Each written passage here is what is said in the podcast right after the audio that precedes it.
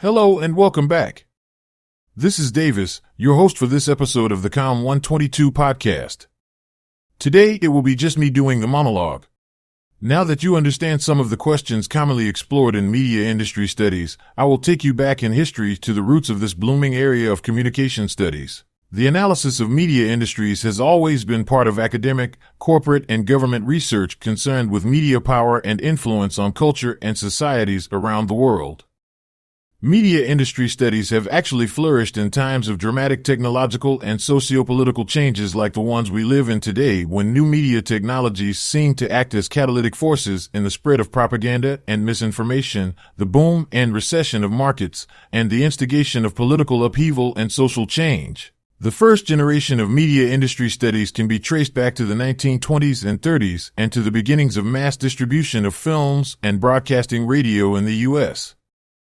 For instance, the Payne Fund studies of 1929 and 1932 examined the potential negative effects of films on children and proposed an industrial solution through the creation of moral guidelines for the film industry. Following this tradition, American social scientists Paul Lazarsfeld and Robert Merton developed a great deal of media industry research to better understand the effects of mass media, radio and newspapers in particular, on voters and consumer behavior.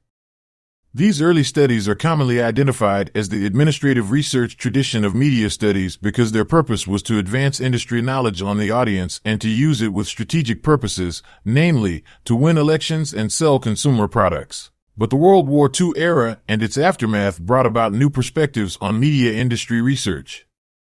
Here in the US and across the Atlantic in Europe, social scientists and thinkers were shocked by the use of broadcasting radio and film to spread Nazi propaganda and hateful ideas that fueled the war. A group of scholars of the Institute of Social Research in Frankfurt articulated probably the most influential critique of mass media and mass culture of this era in the book Dialectic of Enlightenment. In this book, Theodor Adorno and Max Horkheimer, leading members of the Frankfurt School, coined the term culture industry to describe the vertical, oligopolistic structure of 20th century mass cultures generated by the industrial production, distribution, and consumption of entertainment and news. The term culture industry was preferred over the concept of mass culture to reject the notion that this type of media content was a modern form of popular art. On the contrary, mass media content was the outcome of industrialized production, marketing, and sales used to persuade mass audiences. Drawing parallels between mass media operations under the Nazi government in Germany and by private corporations in North America, Adorno and Horkheimer argued that the function of the culture industry here and there was the same, the production of standardized cultural goods and repetitive messages to promote passivity, social control, and consumerism among the masses. As you can imagine, this was a very radical critique of American mass media culture back then. Now, something very interesting is that a lot of their work was developed here in the U.S. They and a group of mostly Jewish scholars of the Frankfurt School left Nazi Germany and came to the U.S. bringing the critical theory they espoused.